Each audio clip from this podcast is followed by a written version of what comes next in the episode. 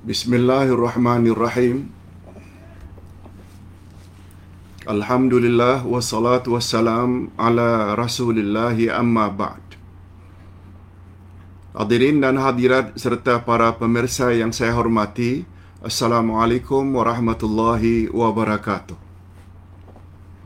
Alhamdulillah kita bersyukur kehadiran Allah Azza wa Jalla berkat taufiknya kita dapat meneruskan pada hari Jumaat yang penuh berkat ini dengan sesi yang kedua yaitu Al-Asma'ul Husna nama Allah As-Subuh. As-Subuh.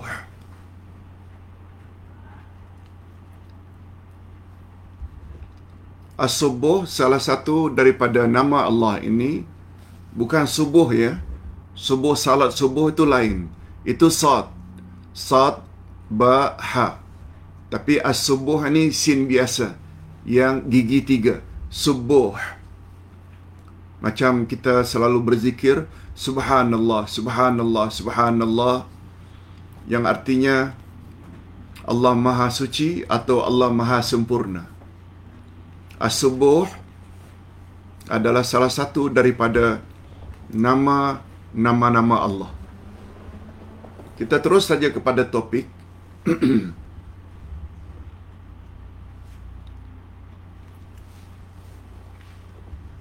As-Subuh yang artinya Maha Suci dan Maha Sempurna sungguh banyak di dalam Al-Quranul Karim dan hadis-hadis Nabi sallallahu alaihi wasallam yang menyebut tentang perkara ini.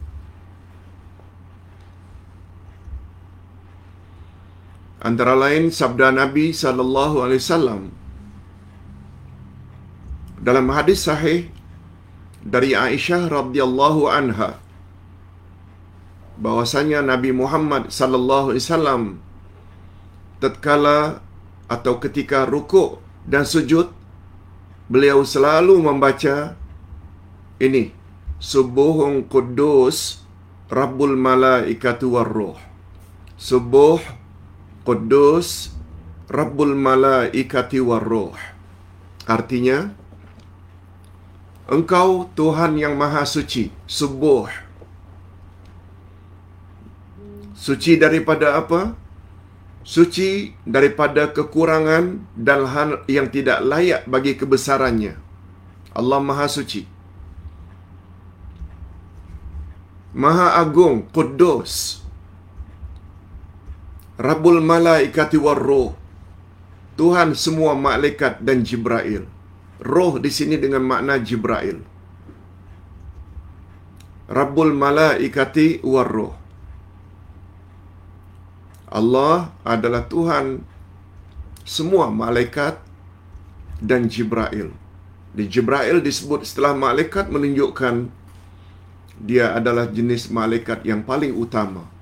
Itu sebabnya Jibrail mendapat gelaran Sayyidul Malaika. Penghulu semua malaikat. Okey, setelah kita tahu ada dalil yang menyebut bahawa As-Subuh itu salah satu nama Allah membuat kita yakin dan tidak ragu lagi. Hadis sahih riwayat Imam Muslim. Nah berikut ini kita berpindah pula kepada makna as-subuh.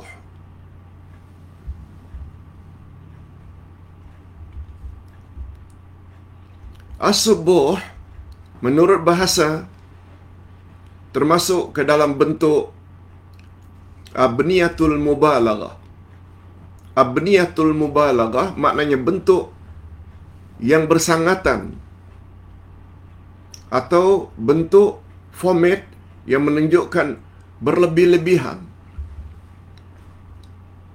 Kalau as-subuh itu maha suci, kesucian Allah itu bersangat-sangatan. Dengan timbangan fu'ul dan perkataan subhana maha suci dengan maksud at-tanzih pensucian at-ta'zim pengagungan at-takbir membesarkan dan al-ibad menjauhi menjauhi dari segala kekurangan dan kecacatan. Itu bila subuh itu diartikan menurut bahasa etimologi. Jadi at, jadi at-tasbihu sama dengan makna at-tanzihu. Yang makna panjangnya adalah ibadun anil mausufi. Kulli su'in wa naqsin ala jihati ta'zim.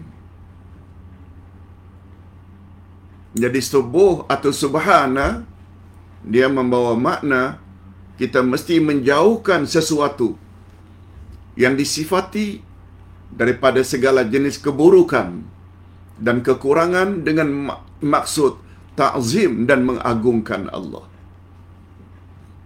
Jadi ringkasnya perkataan subhanallah maha suci Allah iaitu kita mesti menjauhi Allah dari segala sifat kekurangan dengan tujuan untuk mengagungkan dan mentakzimkan Allah Subhanahu wa taala.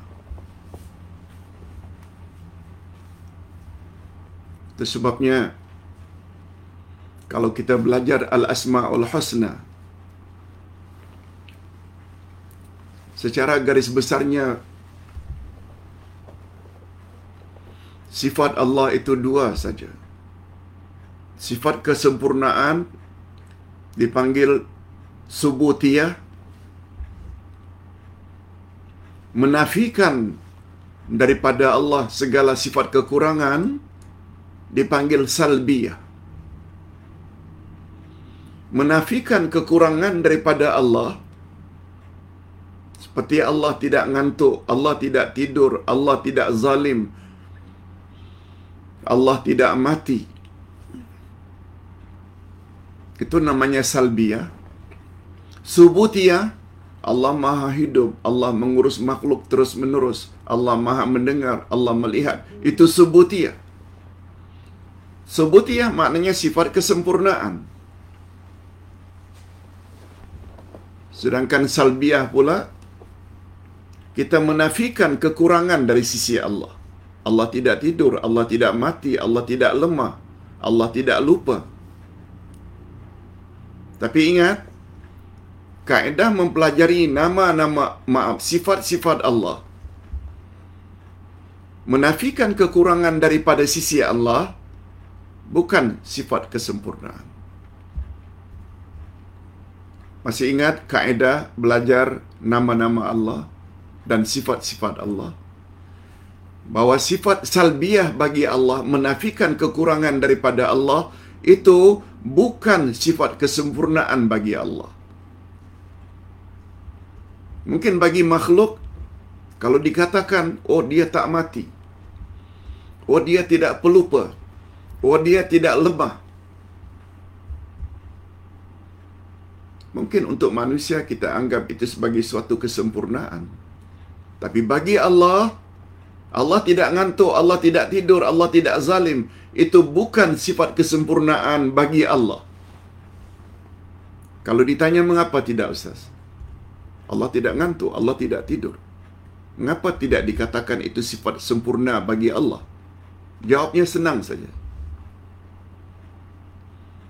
Sebab mengantuk dan tidur yang dinafikan dari sisi Allah. Sifat itu memang tidak wujud di sisi Allah.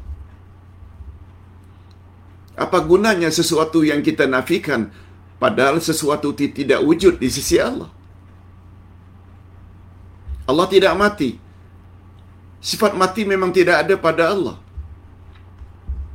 Allah tidak zalim. Zalim memang tidak ada pada sisi Allah. Itu sebabnya kata ulama akidah, sifat salbiyah menafikan kekurangan dari sisi Allah. Ia bukan sifat kesempurnaan bagi Allah kecuali kecuali jika kita sabitkan lawan yang dinafi. bila kita yakini lawan yang dinafi. Apa lawan mati? Allah tidak mati. Apa lawan mati? Allah maha hidup. Yes, maha hidup itu sifat sempurna bagi Allah. Allah tidak zalim. Di mana sifat kesempurnaan kalau Allah menafikan dia tidak zalim? Lawan daripada zalim adalah adil. Dia maha adil. Yes, itu dia sifat kesempurnaan. Penjelasan ini telah kita jelaskan dengan panjang lebar dulu waktu kita membahas kaedah-kaedah mempelajari nama dan sifat Allah. Okey, berbalik kepada persoalan. As-Subuh sebagai nama Allah. As-Subuh sebagai nama Allah. Maka ia mencakupi makna-makna berikut. Ini makna-makna yang terkandung di dalam nama Allah As-Subuh. Pertama sekali, mensucikan dan membersihkan Allah dari segala bentuk kekurangan dan kecacatan, malahan dari segala perkara yang boleh menafikan kesempurnaan Allah secara mutlak. Seperti membersihkan Allah daripada pertama zatnya. Maha suci zat Allah daripada kebinasaan. Maha suci zat Allah daripada penyerupaan dengan makhluk. Kemusnahan. Hal ini disebabkan karena zat Allah adalah maha sempurna dari segala sudut. Dan kesempurnaan zatnya bersifat berkekalan. Bahawa dia tidak akan binasa. Itu dari satu sudut. Yang kedua, kita sucikan Allah selain zatnya juga sifat-sifatnya. Nama-namanya, perbuatan-perbuatannya. Semuanya itu kita mesti sucikan. Kalau tadi tentang zat, sekarang tentang sifat. Maha suci sifat-sifat Allah dari segala sifat kekurangan. Sifat Allah bersih dari segala bercanggah. Dari segala yang bercanggah dengan kesempurnaannya. Suci dari kecacatan dan celaan.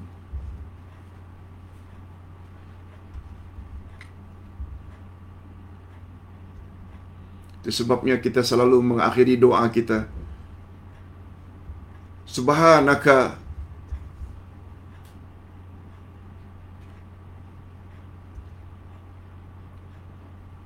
Maha suci engkau ya Allah. Mimma yasifun. Dari segala yang mereka sifati.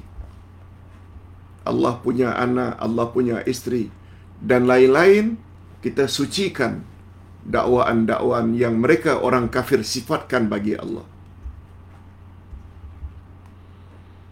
Begitu juga nama-namanya, bukan sifat saja juga nama-namanya. Semua nama Allah adalah baik dan sempurna belaka. Itu sebabnya disifati dengan Al-Husna. Al-Asma, nama-nama Al-Husna yang baik-baik belaka. Tidak ada nama apapun yang lebih baik daripada nama-namanya, nama Allah. Tidak ada sedikit pun unsur keburukan dan kecacatan di dalam setiap namanya. Tidak ada. D. Juga tentang perbuatan-perbuatan Allah. Semua perbuatan Allah tidak ada padanya unsur yang sia-sia. Oleh sebab itu, kita tidak boleh katakan, oh, barang itu tu tak ada gunanya. Allah ciptakan. Tak boleh. Semua yang Allah cipta mesti ada gunanya. Mesti ada hikmahnya. Tak ada perbuatan Allah itu yang sia-sia. Tidak ada perbuatan Allah itu yang mengandung unsur kebodohan atau kesalahan. Semuanya tepat belaka. Itu sebabnya segala ketetapan Allah dalam bentuk takdir menimpa kita. Baik ke, buruk ke, berbaik sangka saja pada Allah. Sebab semua ketetapan Allah adalah baik belaka. Semua perbuatan Allah pasti mengandung faktor kebijaksanaan, faktor keadilan, kelebihan dan kemaslahatan.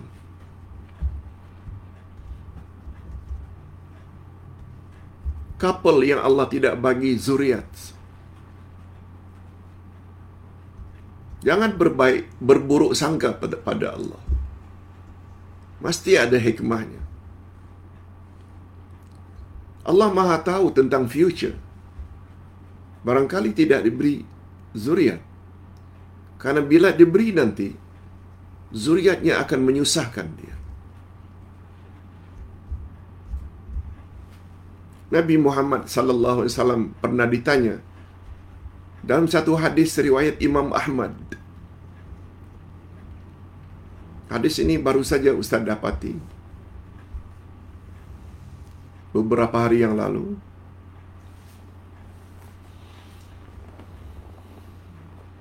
Nabi bertanya, Tahu tak kamu sekalian siapa orang yang mandul? Sahabat coba menjawab. Orang yang mandul, orang yang tidak mendapat zuriat. Keturunan. Tidak ada anak. Apalagi cucu. Sahabat menjawab apa adanya. Kata Nabi bertanya, Siapa yang mandul? Tahukah kamu siapakah orang yang mandul?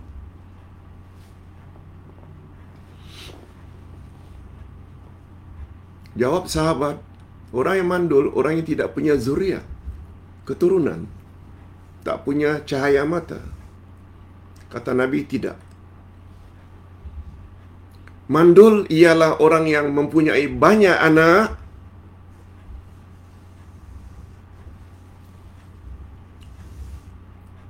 tetapi setelah dia mati, anak-anaknya tidak tolong dia, tidak jadi anak yang saleh. Betul tak anak yang saleh itu adalah anak yang boleh menolong mak bapaknya lebih-lebih setelah mereka meninggal dunia. Nabi bersabda dalam hadis sahih riwayat Imam Muslim, "Idza mata ibnu Adam inqata'a amaluhu illa min salas." Bila mati anak cucu Adam semuanya terputus kecuali tiga sedekah jariah, ilmu yang dapat diambil manfaat dan anak saleh yang mendoakannya. Kata Nabi, orang yang mandul sebenarnya ialah orang yang banyak anak.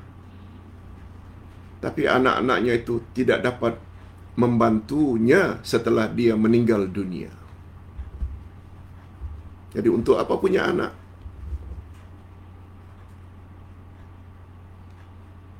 Sebabnya Jangan fras untuk mendapat pertolongan di akhirat nanti, termasuk di alam barzakh, walau tak punya anak, no problem. Sebab Nabi tidak hanya sebut, bila mati anak cucu Adam semuanya terputus kecuali satu. Nabi tidak sebut satu, anak saleh yang mendoakan. Tak. Terlebih dahulu Nabi sebut sedekah jariah. Kita wakaf, kita infak pembinaan masjid, kita infak untuk memberi makan hufaz anak-anak yang menghafal Al-Quran. Kita bantu, kita bantu untuk membina rumah anak yatim. Sedekah jariah. Yang kedua, ilmu yang dapat diambil manfaat daripadanya. Ini yang Ustaz katakan semalam dalam pengumuman Mula minggu hadapan Ustaz hanya buat empat hari saja secara live. Tiga hari lagi itu recording ceramah Ustaz tentang hakikat dua kalimah syahadat. Hari-hari live itu Ahad, Selasa,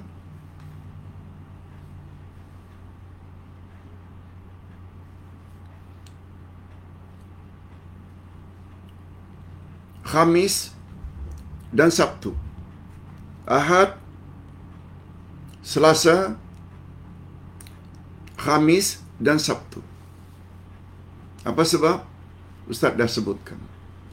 Ada 20 kitab yang Ustaz perlu edit, susun untuk dikirim kepada percetakan. Sayang, kalau Ustaz meninggal dunia, buku yang Ustaz sudah sedia tulis dan draft sudah lengkap, lalu tidak dicetak. Apa sebabnya?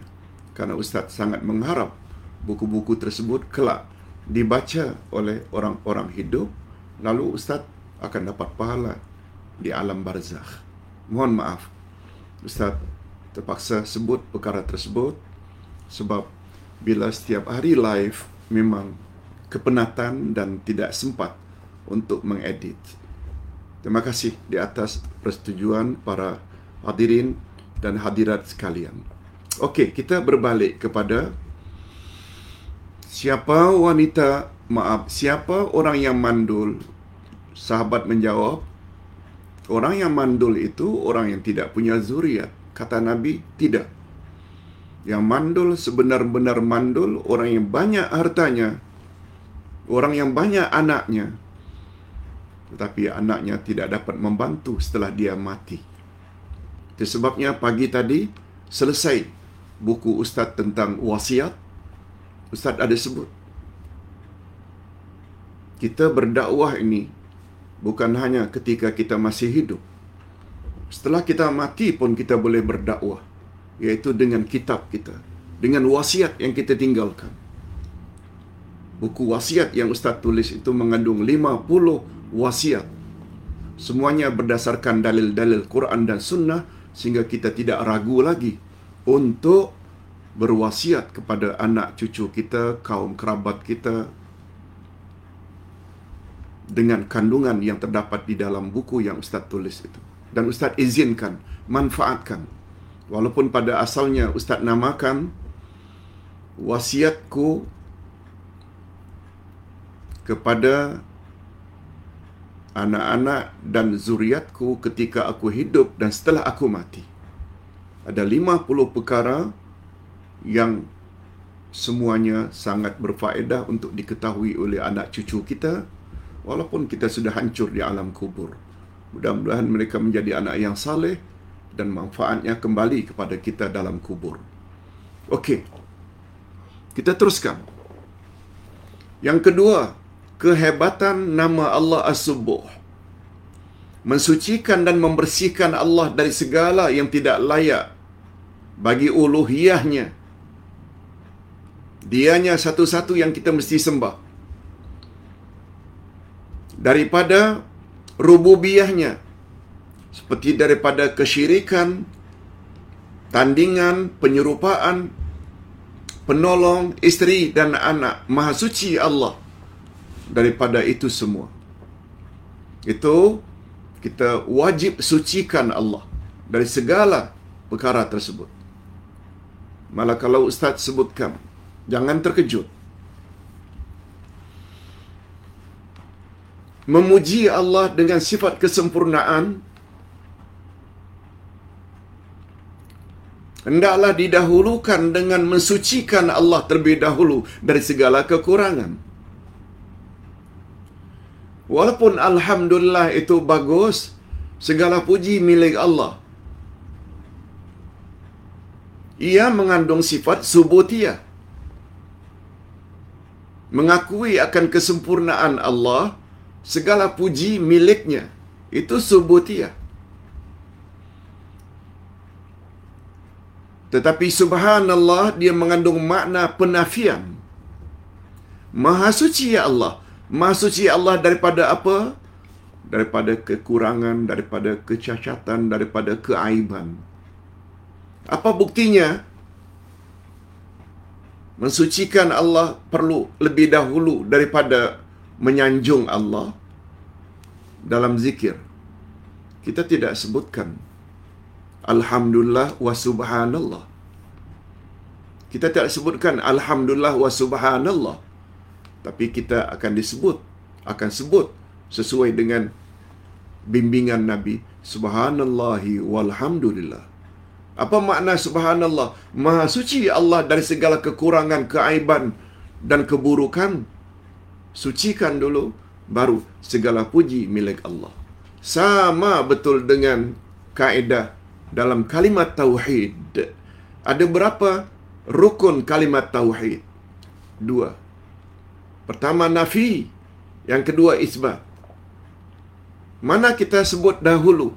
Illallah atau la ilaha? La ilaha illallah. Tiada Tuhan yang berhak disembah. Maknanya kita menafikan dulu. Tak ada satu, satu pun Tuhan yang berhak disembah. Illallah. Itu baru isbat. Kecuali hanya Allah. Sama dengan konsep La ilaha illallah. Sama dengan konsep Subhanallah walhamdulillah. Ini dia peranan subuh.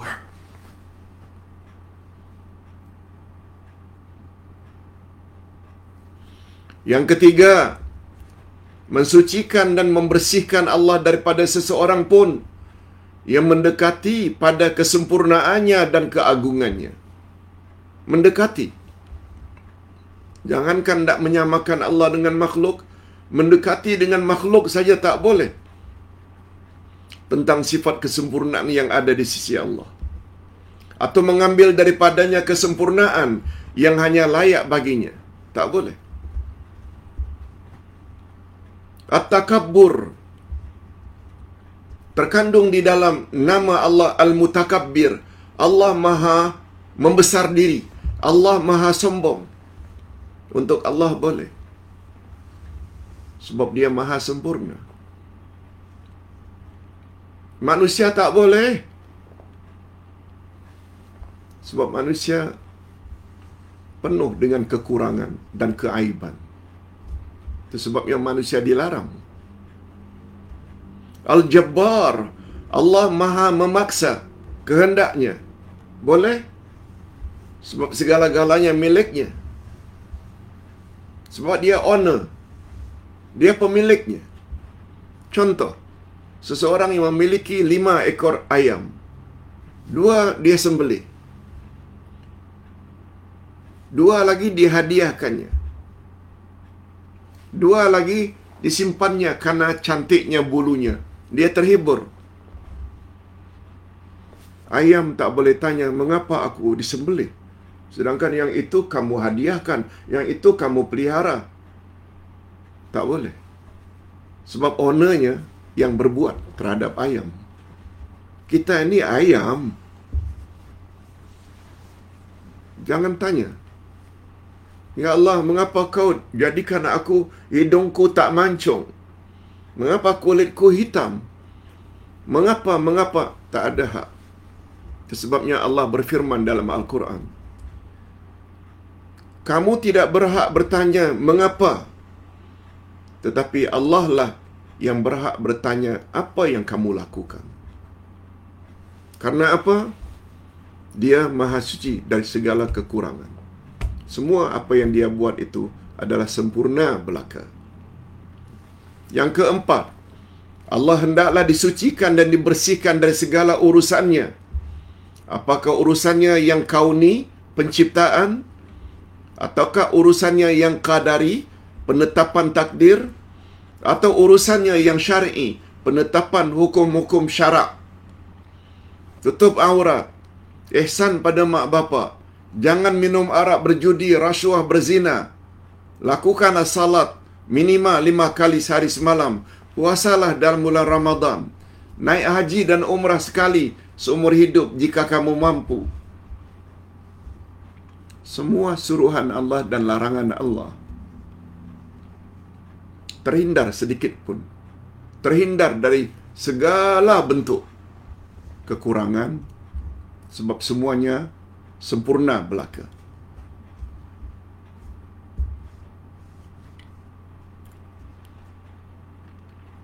Dari segala bentuk penciptaan Allah kauni atau qadari syar'i Maha suci dari segala kekurangan, kezaliman ataupun ketiadaan hikmah kebijaksanaan.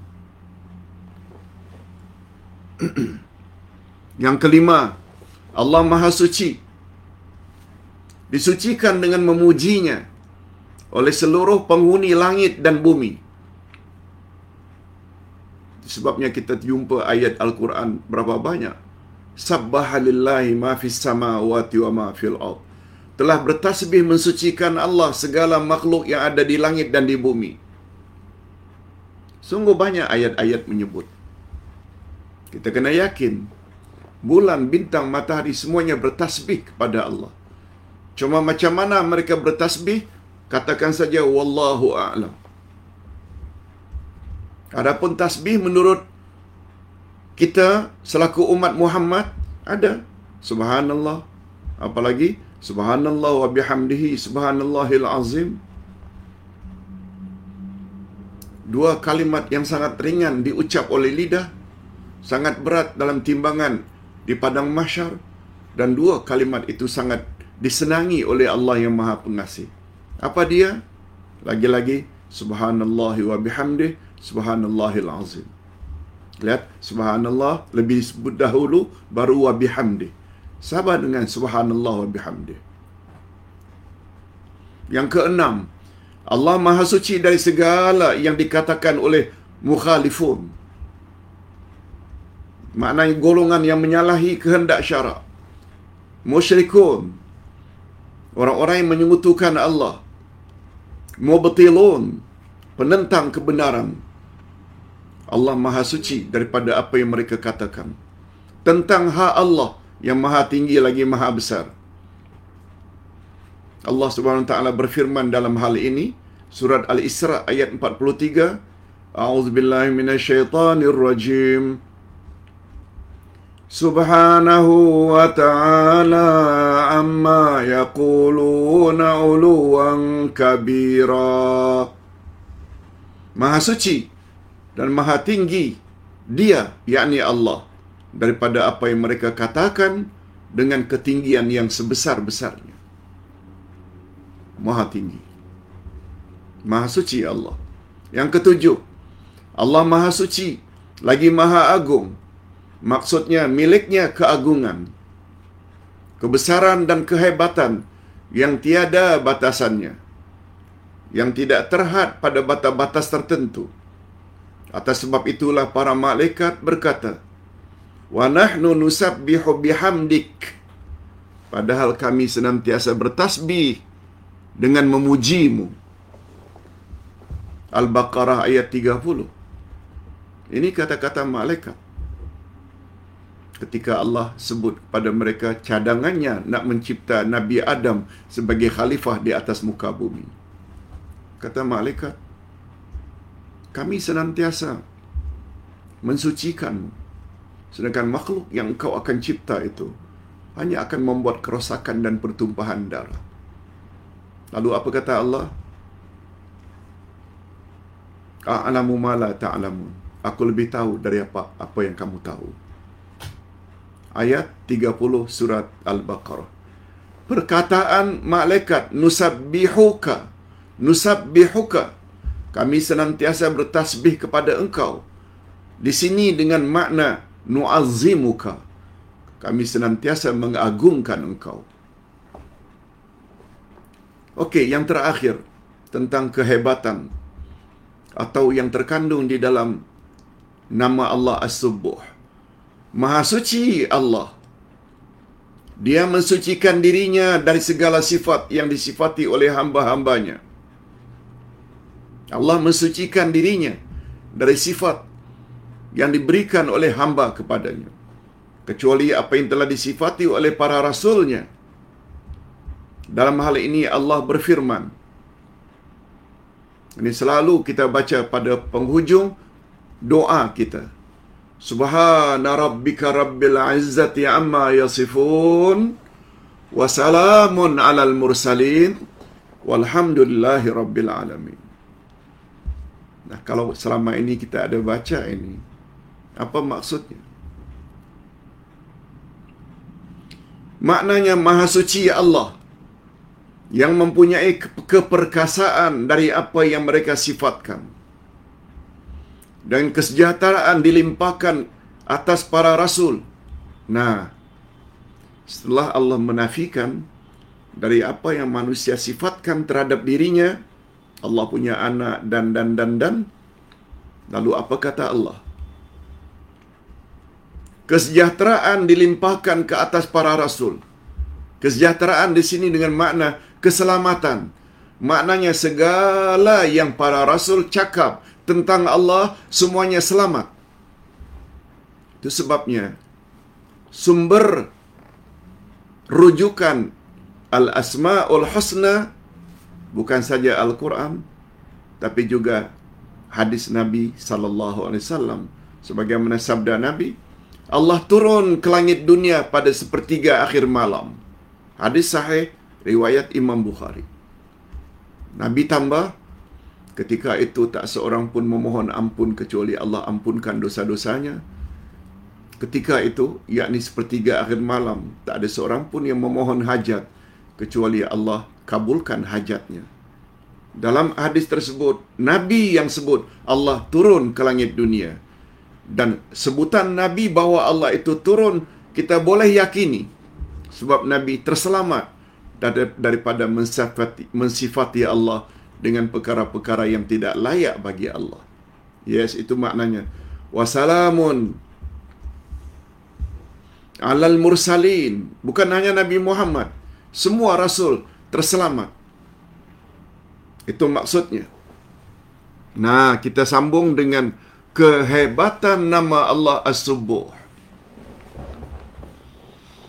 Ada tiga poin di sini. Nama Allah As-Subuh berasal dari kata pecahan mustaq kata at-tasbih subuh diambil dari kata tasbih ungkapan ini mengandungi makna pengabdian yang paling agung terhadap Allah Subhanahu wa taala sebab inilah jenis ibadat para malaikat di langit dan ibadat penghuni bumi bertasbih memuji Allah ia juga mengandungi sifat-sifat Allah yang paling agung. Sebagaimana yang telah ditetapkan oleh Al-Quran dan Sunnah Nabi Sallallahu Alaihi Wasallam. Poin yang kedua tentang kehebatan nama Allah As-Subuh.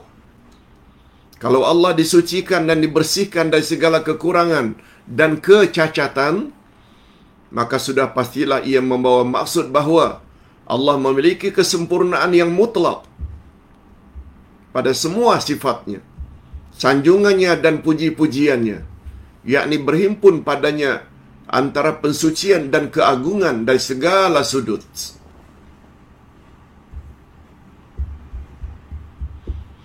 Yang ketiga, ungkapan subhana. Maha suci adalah kalimatun mumtani'ah. Kalimatun mumtani'ah maknanya ungkapan yang menghalang. Mumtani' satu perkataan subhana ia adalah kalimatun satu perkataan mumtani'ah yang menghalang.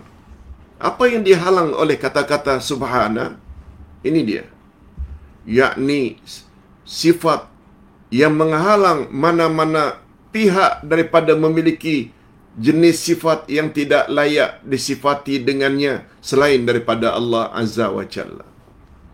Ia menjadi ciri-ciri khas dalam agama yang mengandung martabat yang paling tinggi, yang paling agung, yang tidak sesuatu pun yang berhak memilikinya melainkan hanya Allah, Tuhan semesta alam. Bila Allah kita katakan Maha Suci, suci dari segala kekurangan dan keaiban. Mana ada makhluk seperti itu? Hebat macam mana pun dia sebagai pemimpin, namanya presiden ke, namanya raja ke, sultan ke, namanya perdana menteri ke, sedikit sebanyak mesti ada kekurangan. Tapi Allah tidak. Tapi Allah tidak. Sedikit kekurangan pun tidak boleh dinisbahkan, dikaitkan dengan Allah Azza wa Jalla. Itu makna subhana. Itu sebabnya subhana dipanggil kalimatun mumtani'ah. Satu ungkapan yang menghalang segala bentuk kekurangan dikaitkan dengan Allah Azza wa Jalla. Sebabnya Allah dipanggil subuh. kesan beriman kepada nama Allah As-Subuh. Apa kesannya pula? Setelah kita bahas lebih kurang 45 minit nama Allah As-Subuh, sedikit sebanyak mesti ada terkesan di dalam dada kita, dalam hati kita sifat tersebut. Sehingga kita perlu berusaha dalam hidup untuk menjadi insan yang sesempurna mungkin kalau boleh.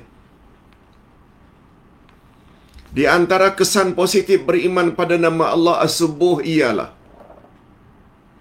Pertama, setiap mukallaf yakni muslim baligh dan berakal agar membersihkan dirinya secara zahir dan batin daripada segala penyakit syubhat yaitu kesamaran atau kekaburan karena kedangkalan ilmu pengetahuan agama. Dan juga daripada penyakit syahwat. Yakni terlalu mengikuti kehendak hawa nafsu sendiri. Atau terlalu fanatik dengan pandangan tuan guru. Perlu bersihkan. Sebab kebenaran hakiki hanya datang daripada Allah dan melalui lisan rasulnya.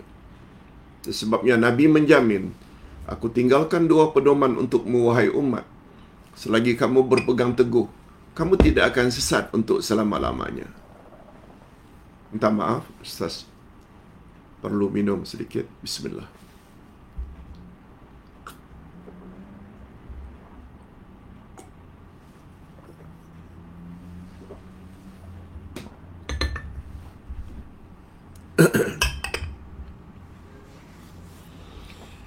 Nah, kesan beriman kepada nama Allah As-Subuh yang kedua. Tasbih adalah jenis ibadat. Tasbih adalah jenis ibadat dan cara mendekatkan diri yang paling agung. Paling agung. Ia juga cara melepaskan diri daripada kesempitan hidup yang paling berkesan dan permintaan yang paling mustajab untuk dikabulkan.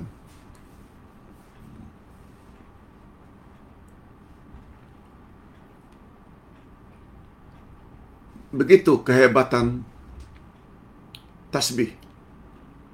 Kita dah sebut tadi.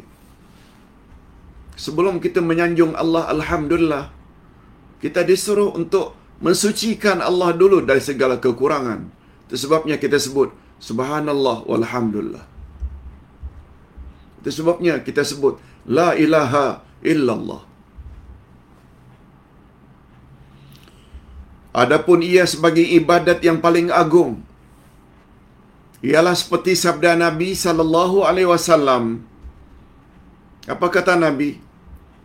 At-tahuru syatrul iman. Walhamdulillahi tamla'ul mizan. Wa subhanallah walhamdulillah tamla'ani au tamla'u ma baina samawati wal ard. Hadis sahih riwayat Imam Muslim. Coba dengar terjemahannya. Kesucian itu cabang iman. Kebersihan itu adalah cabang iman. At-tahur dari kata taharah, suci. Alhamdulillah itu memenuhi ganjarannya timbangan amal baik di padang mahsyar. Alhamdulillah sekali dia memenuhi timbangan amal baik. Dan subhanallah walhamdulillah memenuhi apa yang terdapat di antara langit dan bumi. Apalagi sebelum subuh dia buat salat sunat dua rakaat sebelum subuh. Itu pun ganjarannya lebih baik dari apa yang terdapat di antara langit dan bumi. Setelah itu pula kita baca menjelang azan subuh, maaf, menjelang salat subuh. Qabliyah subuh kan mesti dilakukan setelah setelah azan. Menunggu qamat, kita ada peluang 5 minit, 3 minit, Subhanallah wa bihamdi. Subhanallah wa bihamdi. Subhanallah wa bihamdi.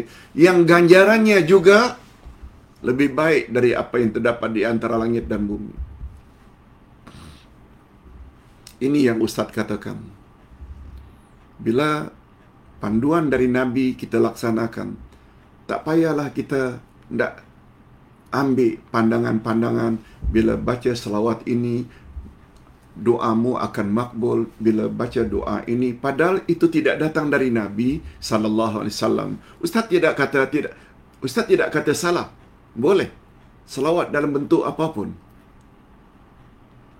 Hatta selawat yang dikarang oleh para ulama terdahulu. Selagi ia tidak ada unsur syirik boleh.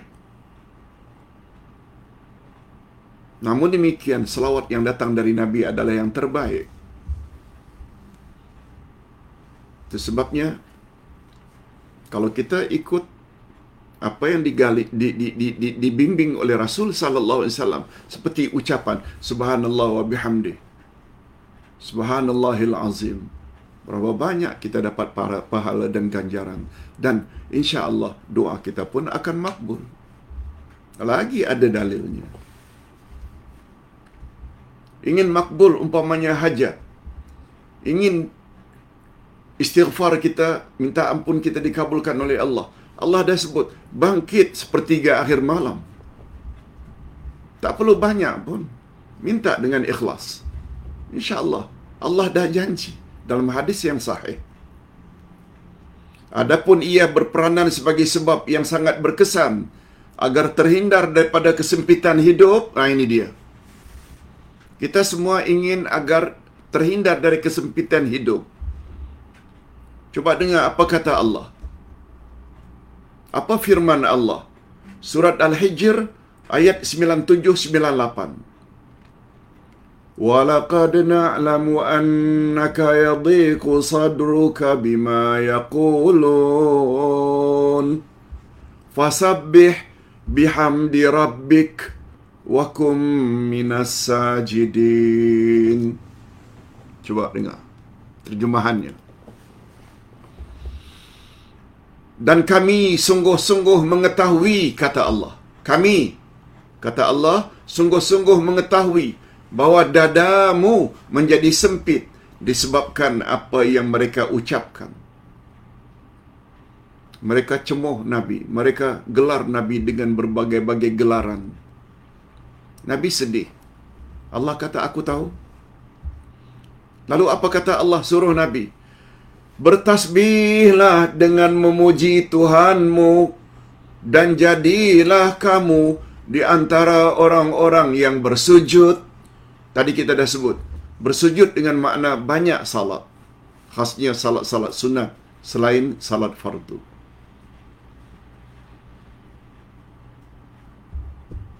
Ini pun dah cukup dah. Ustaz pernah sebut,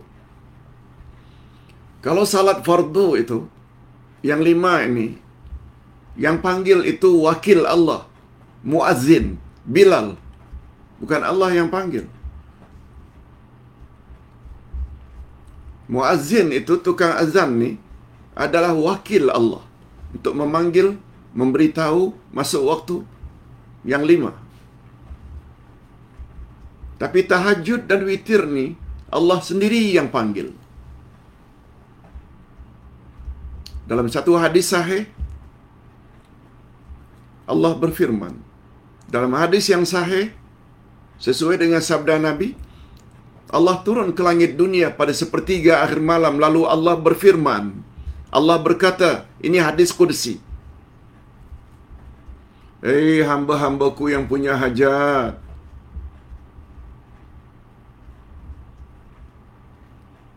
mintalah kepadaku apa yang kamu hajatkan, niscaya aku akan kabulkan hajatmu. Eh, orang-orang yang banyak buat dosa. Mengapa kamu tidak minta istighfar, minta ampun padaku? Sebab bila kamu minta ampun padaku pada saat ini, akan aku ampun dosa-dosamu. Siapa yang merayu ini? Siapa yang offer ini? Allah sendiri. Bukan mewakili itu sebabnya kata setengah ulama ditinjau dari satu sudut menunjukkan betapa istimewanya salat-salat malam. Salat-salat malam. Oleh sebab itu, tidak mengherankan kalau Nabi menyebut afdalus salawati ba'dal faraid salatul lail atau kama qala rasul Salat yang paling afdal setelah salat fardu yang lima adalah salat malam. Nabi sebut salatul lail. Okey. Sedangkan peranan tasbih sebagai salah satu sebab sehingga doa kita cepat dikabulkan oleh Allah. Ialah seperti penjelasan Allah sendiri tentang kisah Nabi Yunus alaihi salam. Kita bacakan ayatnya. Apa kata Allah tentang Yunus? وذنون إذ ذهب مواضبا فظن أن لن نقدر عليه فنادى في الظلمات أن لا إله إلا أنت سبحانك إني كنت من الظالمين فاستجبنا له ونجيناه من الغم وَكَذَلِكَ نُنْجِي الْمُؤْمِنِينَ Dan ingatlah kisah Zunnun, yakni Nabi Yunus. Nama lainnya Zunnun. Ketika dia pergi dalam keadaan marah. Marah mengapa? Karena umatnya tak mau dengar apa yang beliau sampaikan. Dia tinggalkan negeri itu. Lalu dia menyangka bahawa kami tidak akan mempersempitkannya atau menyusahkannya atau menyulitkannya. Jangan kira, hei Yunus, kami tidak mampu menyempitkan dan menyusahkanmu. Maka dia, yakni Yunus menyeru dalam keadaan sangat gelap, yaitu ketika berada di dalam perut ikan. Apa permohonan Nabi Yunus dalam perut ikan? Bahawa tiada Tuhan selain engkau, Maha suci engkau, sesungguhnya aku adalah termasuk orang-orang yang zalim. Lalu dengan doa tersebut, apa kata Allah? Maka kami telah memperkenankan doanya dan menyelamatkannya daripada kedukaan atau kesedihan dan demikianlah kami selamatkan orang-orang yang beriman. Kisah Nabi Yunus semua kita tahu. Begitu ditinggalkan negeri, lalu dia menyeberang ke pulau lain, lalu dia menompang bahtera, lalu Allah Subhanahu wa taala kirimkan ribut yang sangat kencang sehingga beberapa passenger terpaksa dibuang dan termasuk Nabi Yunus. Begitu dibuang, beliau ditelan oleh ikan yang besar dibawa ke dasar laut. Bayangkan betapa sempitnya, susahnya Nabi Yunus. Tetapi beliau mohon pada Allah dengan menyebut, La ilaha illa anta subhanaka inni kuntu minaz zalimin. Dengan berkat atau dengan sebab doa tersebut, lalu Allah kabulkan doanya Allah perintahkan ikan tersebut supaya timbul dan muntahkan Yunus ke tepi pantai. Apa ungkapan itu? Semua kita tahu la ilaha illa anta subhanaka inni kuntu minaz zalimin. Salah satu daripadanya perkataan subhanak, maha suci engkau. La ilaha illa anta itu kalimat tauhid. Subhanak ini adalah tasbih, tasbih Inni kuntu minaz zalimin. Itu pula bahagian iktiraf. Mengaku bahawa beliau telah menganiaya diri beliau sendiri. Iaitu meninggalkan kaum. Yang dimaksudkan dengan keadaan yang sangat gelap dalam ayat di atas ialah ketika Nabi Yunus dalam perut ikan. Di dalam laut. Di malam hari. Rasulullah bersabda, lam yad'u fiha rajulun muslim fi syai'in qat illa istajaba Allahu lahu. Hadis sahih riwayat Imam Tirmizi. Coba tengok powernya. Tasbih ini. Tidak seorang pun seorang muslim pun, tidak seorang muslim pun yang berdoa dengan doa ini ketika kesempitan, kecuali Allah akan kabulkan doanya itu untuknya. Hadis sahih riwayat Imam Tirmizi.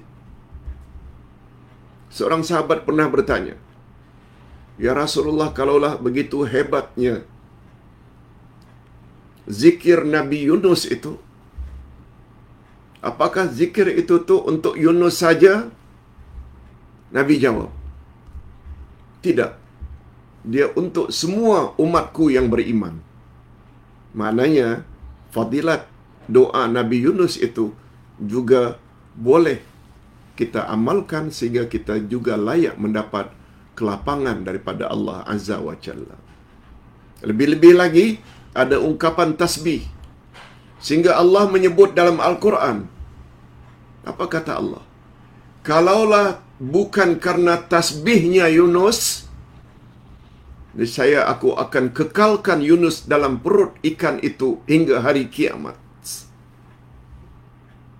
Allah sebut kalaulah bukan karena tasbih tasbih lagi iaitu nama Allah subuh dengan kata lain tasbih sangat powerful dalam kita berzikir dan berdoa Okey, sebagai kesimpulan Profesor Wahbah Az-Zuhaili dalam tafsirnya Tafsir Al-Munir juzuk yang ke-17 muka surat 119 119 hingga 121 membuat kesimpulan dari doa Nabi Yunus sebagai berikut. Bagus juga kita tahu. Nabi Yunus alaihi salam meninggalkan kaumnya dalam keadaan marah. Dia marah karena Allah. Marah karena Allah karena kaum tidak mau percaya dengan apa yang beliau sampaikan. Bukan marah kepada Allah, tapi marah karena Allah. Dia marah karena sikap kaumnya yang enggan beriman kepadanya. Sebagai Rasulullah, sikap demikian tidak wajar bagi orang biasa.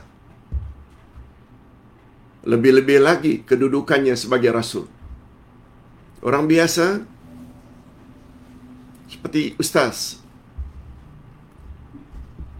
tak boleh lari daripada orang yang ingin mendapat pencerahan. Tak boleh kata tak tahu. Tak boleh lari. Padahal orang tersebut memerlukan bimbingan. Tak boleh.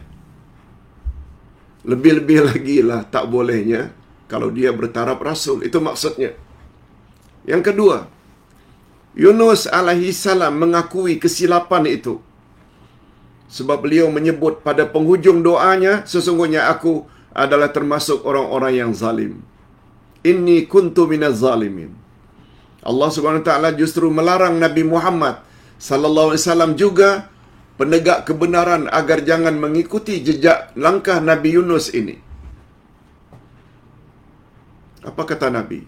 Apa kata Allah pada Nabi Muhammad fasbir li hukmi rabbik wala takun kasahibil hut idh nada wa huwa maqzum Allah mention nama Nabi Yunus. Eh Muhammad jangan ikut sikap Nabi Yunus. Coba ikuti atau dengar terjemahannya. Maka bersabarlah kamu hai Muhammad terhadap ketetapan Tuhanmu janganlah kamu seperti orang yang berdoa dalam perut ikan ketika dia berdoa sedangkan dia dalam keadaan marah kepada kaumnya. Allah tegur. Allah ingatkan, Allah ingatkan Nabi Muhammad jangan ikut jejak langkah Nabi Yunus. Dalam hal apa? Meninggalkan kaum. Kalau Nabi meninggalkan kaumnya di Mekah, itu pun dengan izin Allah. Kalau dah kemuncak, usaha mereka nak membunuh Nabi, Lalu dengan izin Allah, Allah yang suruh Nabi agar berhijrah ke Madinah. Itu bab lain. Nabi Yunus tidak macam itu. Beliau meninggalkan kaum bukan karena disuruh oleh Allah. Tapi karena marah. Walaupun marah itu karena Allah. Yang ketiga, di antara penyebab utama doa Nabi Yunus alaihi salam cepat dikabulkan oleh Allah Azza wa Jalla ialah faktor tauhid. Faktor fa tauhid di dalam zikir Nabi Yunus iaitu bahagian la ilaha illa anta. Sesuai dengan maknanya, tidak ada Tuhan yang berhak disembah melainkan Engkau ya Allah. Yang kedua, pengakuan terhadap dosa masa silam. Ini juga bagus. Ya Allah, ketika muda dulu banyak suruhan-suruhanmu tidak aku lakukan. Malah sebaliknya laranganmu aku langgar. Aku begini, begini, begini. Pengakuan macam itu bagus sebelum kita berdoa. Minta ampun pada Allah. Juga faktor ketiga, yaitu tasbih. Maha suci engkau. Hakikat ini diperkuatkan lagi oleh Allah Subhanahu taala di dalam firman-Nya. Falaula annahu kana minal musabbihin lalabitha fi batnihi ila yaumi yub'atsun. Ini yang Ustaz sebutkan tadi. Dia terdapat di dalam surat As-Saffat ayat 143 144. Coba dengar baik-baik terjemahan ayat. Maka kalaulah sekiranya dia tidak termasuk orang-orang yang banyak bertasbih mensucikan Allah, ini saya dia, yakni Yunus, akan tetap tinggal di perut ikan itu sampai hari berbangkit, hari kiamat. Menunjukkan tasbih ini sangat power, sangat hebat. Itu sebabnya banyak-banyaklah bertasbih. Subhanallah wa bihamdihi subhanallahil azim. Subhanallah walhamdulillah wa la ilaha illallah wallahu akbar. Semuanya diawali dengan subhanallah. Ustaz kira cukup sampai di sini dulu. Segala yang baik-baik yang Ustaz Allah ilhamkan pada Ustaz untuk disampaikan itu adalah daripada Allah, anugerah ilahi. Dan bila ada kekasaran atau kurang tepat istilah yang Ustaz gunakan itu dari kekurangan Ustaz sendiri. Mudah-mudahan berguna untuk kita semua. Ustaz sekarang berpindah kepada soalan jika ada soalan yang ingin ditanyakan. Baik.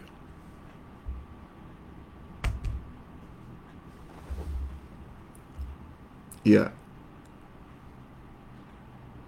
2 Oktober, betul. Oh, di sini ada 10 pertanyaan. Tolong jangan tambah lagi.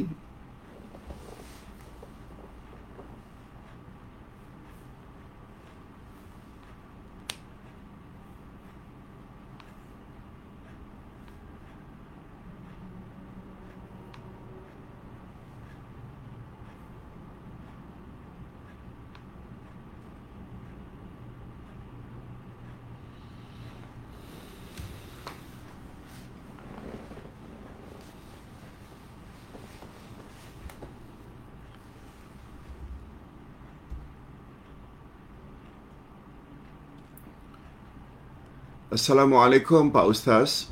Nak tanya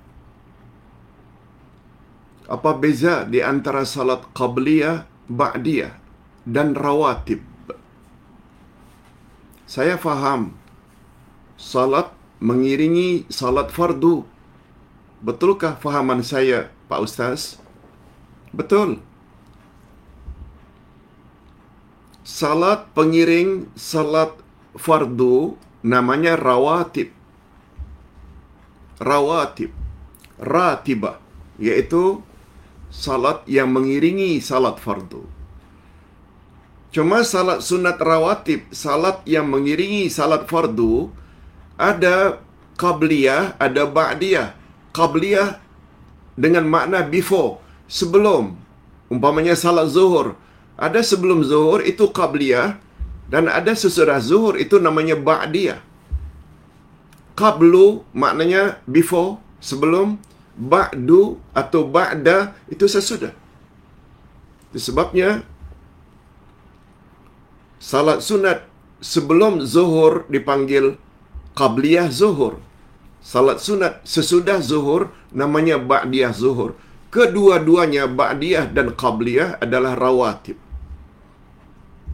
Itu sebabnya Kita tidak boleh lakukan salat sunat rawatib itu berselang terlalu lama antara selesai salat fardu atau sebelum salat fardu terlalu lama.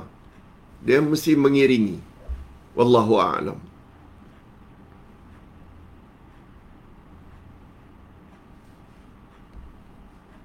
Berikutnya. Judijah. Salam Ustaz.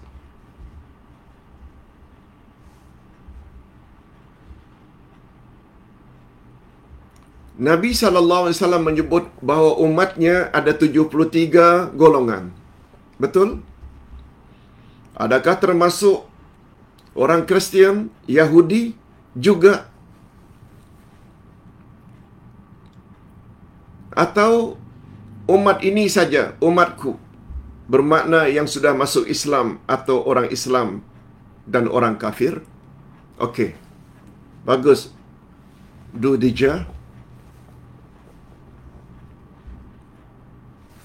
Umat Nabi Muhammad sallallahu alaihi wasallam kita selalu sebut dulunya terbagi tiga. Adanya umat ada namanya umat dakwah. Umat dakwah ini dengan maksud umat yang menjadi target dakwah Nabi Muhammad sallallahu alaihi wasallam. Nah, umat ini ni termasuk orang kafir.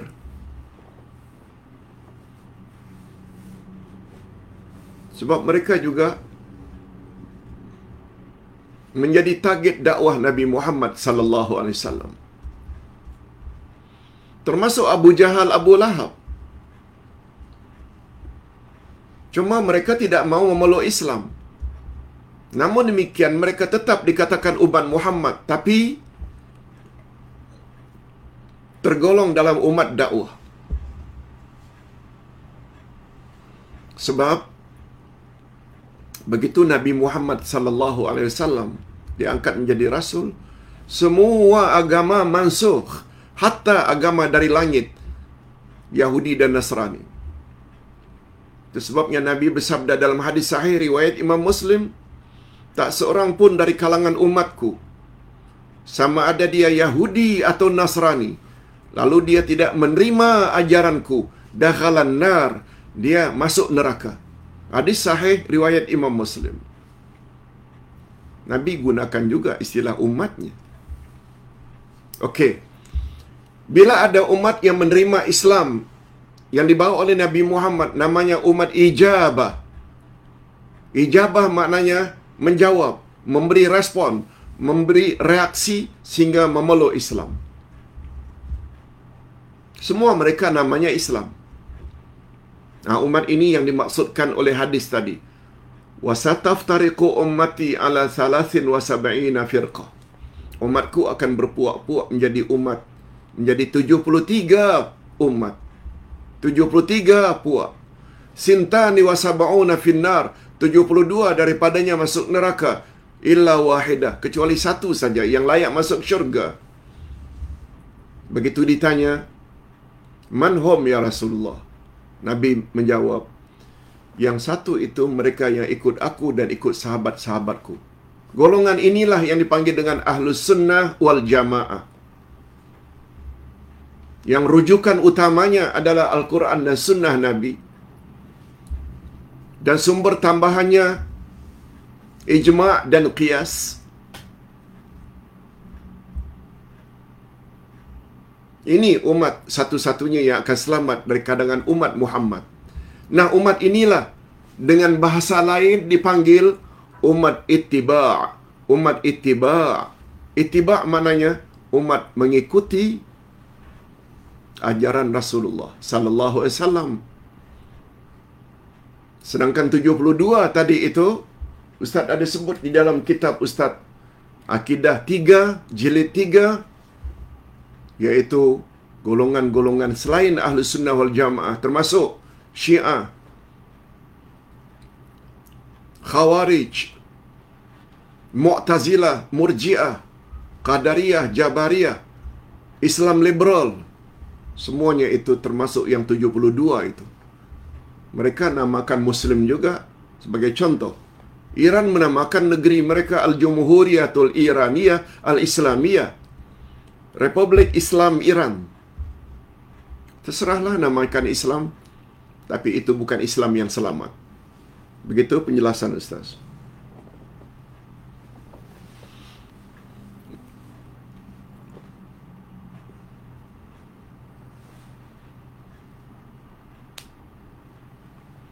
Ustaz, imam-imam atau da'i-da'i yang menyesatkan yang Nabi takuti itu, apa ya? Macam Ustaz sebut pagi tadi. Penerus dakwah Nabi adalah ulama. yang Nabi ajar apa? Apa akidahnya?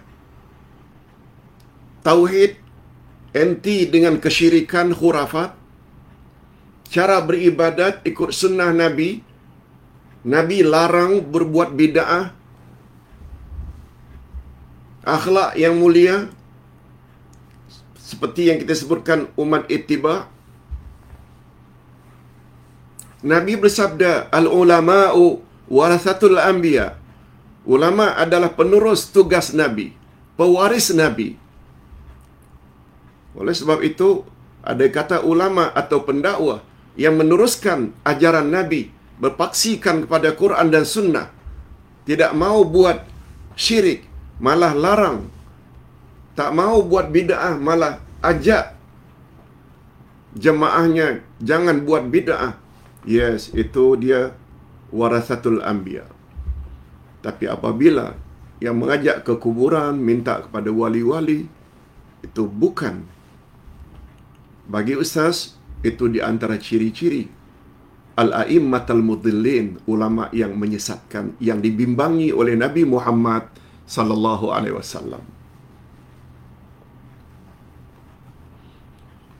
Timbul pertanyaan berikutnya, apakah orang seperti kami, orang awam boleh membezakan? Why not? Mengapa tidak? Kita yang sudah belajar. Oleh sebab itu, mana-mana pendakwah hanya cakap saja, cakap saja. Tidak dibawa ayat Quran dan hadis Nabi. Tak dapat bezakan ke? Dengan mana-mana pendakwah yang bawa ayat Quran, ayat sekian, surah sekian, hadis Nabi, lengkap disebut pula. Hadis itu derjatnya hasahih, hasan, itu daif. Sementara yang lain, macam penjual obat. Asal cakap saja. Tak dapat bezakan ke? Kita orang yang intelek, orang yang berpendidikan, yang selalu punya budaya show me the proof. Takkan semua orang cakap kita percaya. Dan adalah salah. Kita hanya menginginkan proof bila hal-hal keduniaan. Tapi hal-hal keagamaan lebih-lebih lagi perkara gaib. Pakai percaya saja. Aduh, sangat aib. Mari kita jadi orang yang berpegang teguh dengan ajaran Islam agama yakin, bukan agama agak-agak. Macam mana tak dapat keyakinan? Mestilah tahu sumbernya. Dari mana sumbernya? Kalaupun dari hadisnya, hadisnya derajatnya macam mana? Tanya. Hari ini banyak orang-orang yang pakar hadis. Tanya. Wallahu a'lam. Ustaz, tadi Nabi haramkan madu baginya. Apakah orang laki-laki pun dilarang memakannya? Nah, ini barangkali yang tanya ini tak dengar penjelasan Ustaz tadi atau datangnya terlambat. Itu yang Nabi ditegur oleh Allah. Mengapa mengharamkan sesuatu yang aku halalkan semata-mata ingin mendapat reda daripada isteri-isteri kamu? Itu kan teguran. Sedangkan topik kita pagi tadi, pengajaran di balik teguran.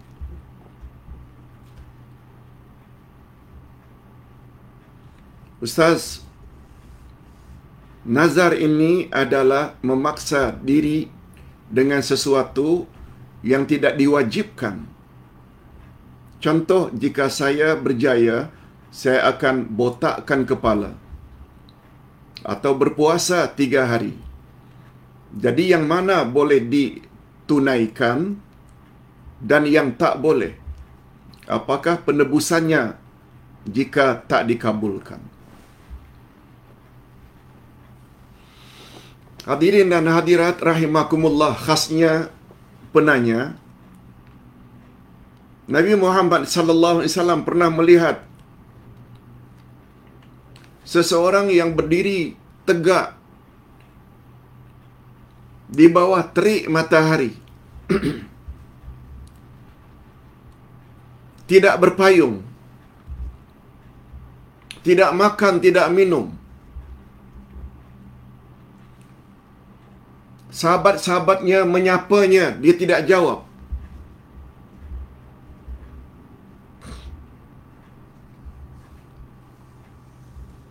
Lalu Nabi tanya kepada sahabat, apa yang dibuat oleh sahabat itu? Berdiri tegak di bawah terik matahari tanpa payung berteduh. Tidak makan, tidak minum, tidak bercakap bila disapa. Sahabat menjawab, Ya Rasulullah, dia tu telah bernazar bila nazarnya makbul dia akan buat benda itu. Semua itu. Apa kata nabi? Kamu pergi suruh dia berlindung berteduh. Padahal dia bernazar untuk berada di bawah terik matahari tanpa berlindung Nabi suruh, suruh dia berlindung, suruh dia duduk, suruh dia bercakap dengan orang yang menyapa. Adapun tentang nazarnya tidak mau makan, tidak minum, teruskan hingga ke petang. Pengajaran yang dapat diambil. Nazar dalam bentuk ibadat. Puasa, tak makan, tak minum. Itu nazar yang wajib dilaksanakan. Tapi bernazar dalam bentuk berdiri tegak di bawah terik matahari, tidak mau bercakap dengan orang, juga berpuasa tak mau bercakap, menahan diri dari bercakap. Berdiri tegak itu bukan nazar. Itu bukan nazar dan jangan kamu laksanakan itu. Itu namanya mereka-reka cara mendekatkan diri kepada Allah yang tidak datang dari Nabi. Yang datang dari Nabi, nazar dalam bentuk puasa, nazar dalam bentuk sedekah, nazar dalam bentuk bermacam-macam ibadat. Berdiri tegak di bawah terik matahari. Tidak mau bercakap, itu bukan ibadat. Termasuk botakkan kepala. Cuma supaya lebih selamat, bayar kafarat yang kita sebutkan pagi tadi. Beri makan 10 orang fakir miskin. Atau beri pakaian. Atau merdekakan hamba. Andai kata tak mampu, puasa 3 hari. Untuk cover. Beribadat. Yang dianggap ibadat padahal tidak ibadat. Jangan laksanakan itu. Adapun puasa, teruskan. Assalamualaikum Uday. Sunat mandi di hari Jumaat. Adakah untuk kaum lelaki yang hendak pergi salat Jumaat? Bagaimana dengan ibu-ibu yang tidak pergi salat Jumaat? Adakah dapat juga pahala sunat hari Jumaat jika dia mandi pada hari itu? Ya, Ustaz cenderung dia untuk lelaki sahaja. Sebab dalam hadis panjang, hadis sahih, Rasulullah sallallahu alaihi wasallam bersabda, "Man irtasala yaumal jumu'ah" Siapa yang mandi pada hari Jumaat lalu dia pergi pada kesempatan yang pertama maknanya dah mandi dia langsung pergi salat Jumaat. Itu maknanya pergi salat Jumaat pada kesempatan yang pertama maka dia diberi ganjaran pahala seperti mengorbankan seekor onta besar. Ia telah dapat pahala macam mengorbankan seekor onta besar badana Tapi bila dia pergi setelah mandi, dia pergi agak lewat sedikit, dia dapat pahala seperti mengorbankan seekor bakar lembu. Bila dia lambat sedikit, seolah-olah dia telah mendapat pahala mengorbankan seekor kibash, iaitu kambing.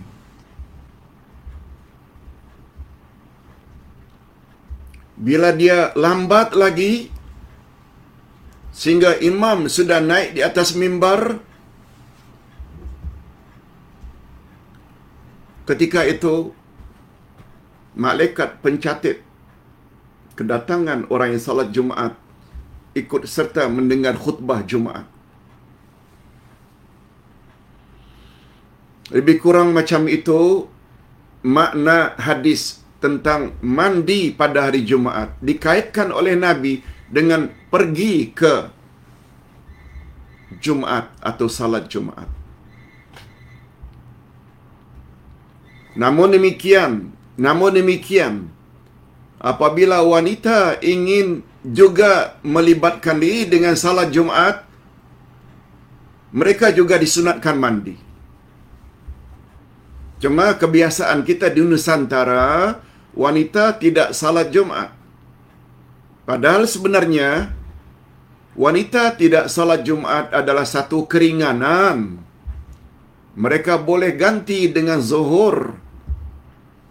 Bukan bermakna bila wanita mengambil sikap ingin salat Jumaat tidak sah. Sah dan mereka tidak perlu salat zuhur. Sebagaimana para hujjaj jemaah haji mu'tamirun, orang-orang yang pergi umrah. Hari Jumaat pun mereka pergi salat Jumaat di Masjidil Haram Mekah dan Masjid Nabawi Madinah. Boleh. Bagi mereka yang ingin ikut serta salat Jumaat, mereka juga digalakkan mandi.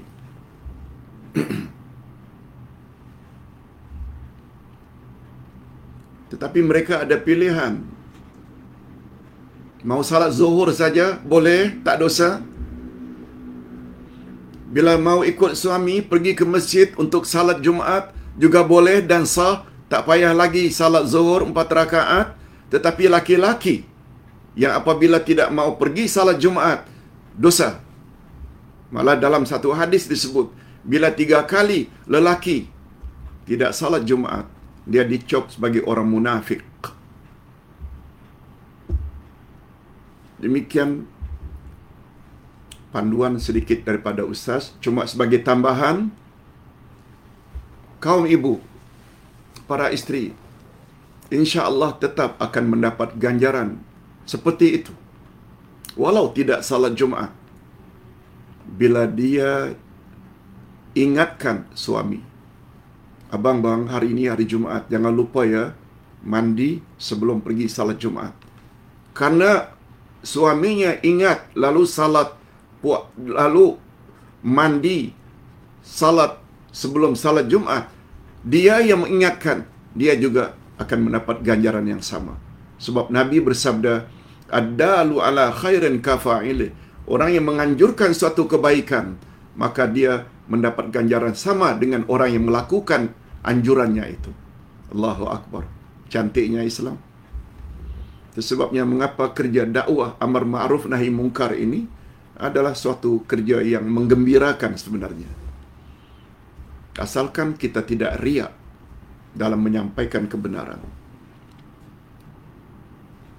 Yang ke-8, Abdul Jalil Osman. Assalamualaikum Ustaz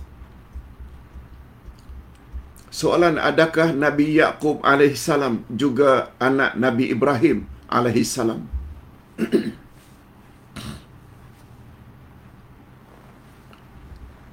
Yaakob bukan anak Nabi Ibrahim tapi cucu. Pagi tadi ketika Ustaz menyelesaikan wasiat buku wasiatku untuk zuriatku disebut oleh Allah Subhanahu wa taala masalah wasiat ini telah dilakukan oleh Nabi Ibrahim dan Nabi Yakub. Masing-masing berwasiat kepada zuriatnya supaya tetap di dalam Islam. Islam maknanya berserah diri kepada Allah ya, bukan Islam secara khusus yang dibawa oleh Nabi Muhammad. Islam adalah semua agama yang dibawa oleh para rasul yang mentauhidkan Allah. Jadi kembali kepada pertanyaan Nabi Nuh, maaf, Nabi Ibrahim punya dua orang anak. Nabi Nuh pun dua orang anak juga. Yaitu yaitu maaf, Nabi Nuh ada empat orang anak. Maaf. Nabi Nuh ada empat orang anak. Yafis, Ham, Sam, dan Kanaan. Yang Kanaan ini durhaka. Okey. Nabi Ibrahim dari istrinya yang kedua dapat Ismail. Maknya Hajar yang dibawa ke Mekah. Setelah umur 13 tahun, Allah perintah supaya Ibrahim sembelih anaknya Ismail. Akhirnya Allah robah menjadi kibash. Ismail selamat. Pada tahun yang sama datang malaikat memberi berita gembira kepada Ibrahim bahawa isteri pertamanya akan dapat anak yang bernama Ishak. Dari Ismail yang tinggal di Mekah, Ismail kawin dengan Bani Jurhum, dapat bangsa Arab. Arab itu dari keturunan Ismail. Anak keduanya dari Ibrahim bernama Ishak tinggal di Palestin. Ishak punya anak. Antara nama anaknya Ishak ini adalah Yakub. Yakub inilah nama lainnya Israel. Sebab dalam bahasa Arab Israel itu yang berasal dari bahasa Ibrani, Hebrew, Israel membawa makna Habibullah, kekasih Allah.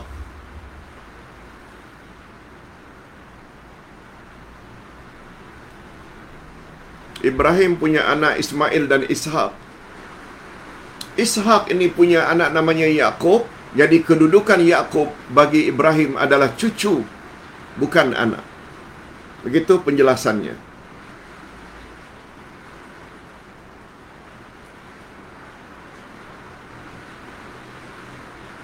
Adakah Nabi Yakub alaihi salam juga anak Nabi Ibrahim? Nah, Ustaz dah jelaskan. Bukan anak tapi cucu. Habsah Ismail. Assalamualaikum Ustaz, mohon pencerahan. Saya salat. Saya selesaikan dulu salat sunat qabliyah. Salat fardu. Salat sunat ba'diyah. Kemudian baru saya baca doa. Tasbih, zikir dan lain-lain. Bolehkah Ustaz? Okey. Tentang rawatib tadi,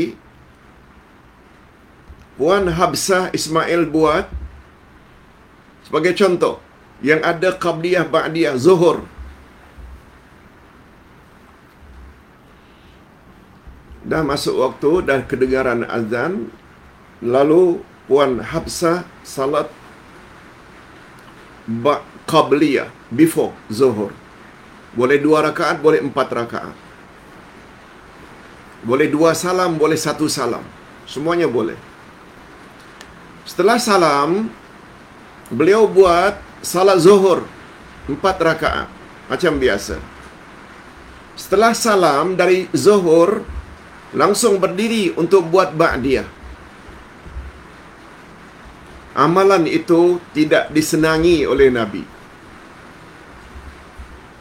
Nabi mau selesai salat fardu baca dulu istighfar tiga kali.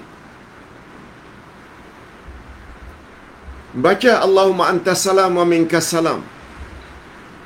Baca ayatul kursi. Baca tiga kul. Baca subhanallah. Alhamdulillah, Allahu Akbar. Boleh 33 kali, boleh 10 kali, boleh 11 kali. Lihat keadaan. Kata Nabi, jangan sekali-kali selesai salat fardu. Kamu langsung bergerak. Jangan duduk dulu. Sehingga kata para ulama, walau dengan hanya membaca istighfar dan Allahumma anta salam wa minka salam. Itu pun dah cukup. Kalau kita terlalu rushing, ah, oleh sebab itu, habis salam, jangan langsung pergi. Nabi Muhammad sallallahu alaihi wasallam pernah menegur seorang sahabat. Habis salat subuh langsung berangkat. Kata Nabi menegur, "Tak maukah kamu duduk sejenak untuk berwirid?" Lalu sahabat menjawab, "Ya Rasulullah, bukan tak mau, cuma saya bimbang anak-anak saya." Bimbang macam mana? Sebelah rumah saya, rumah Yahudi.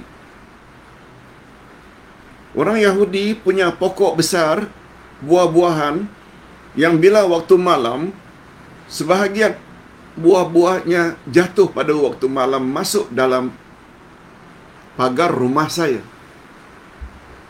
Saya bimbang ya Rasulullah, kalau anak-anak saya terbangun, mereka nampak buah-buahan milik Yahudi, milik tetangga itu lalu mereka makan.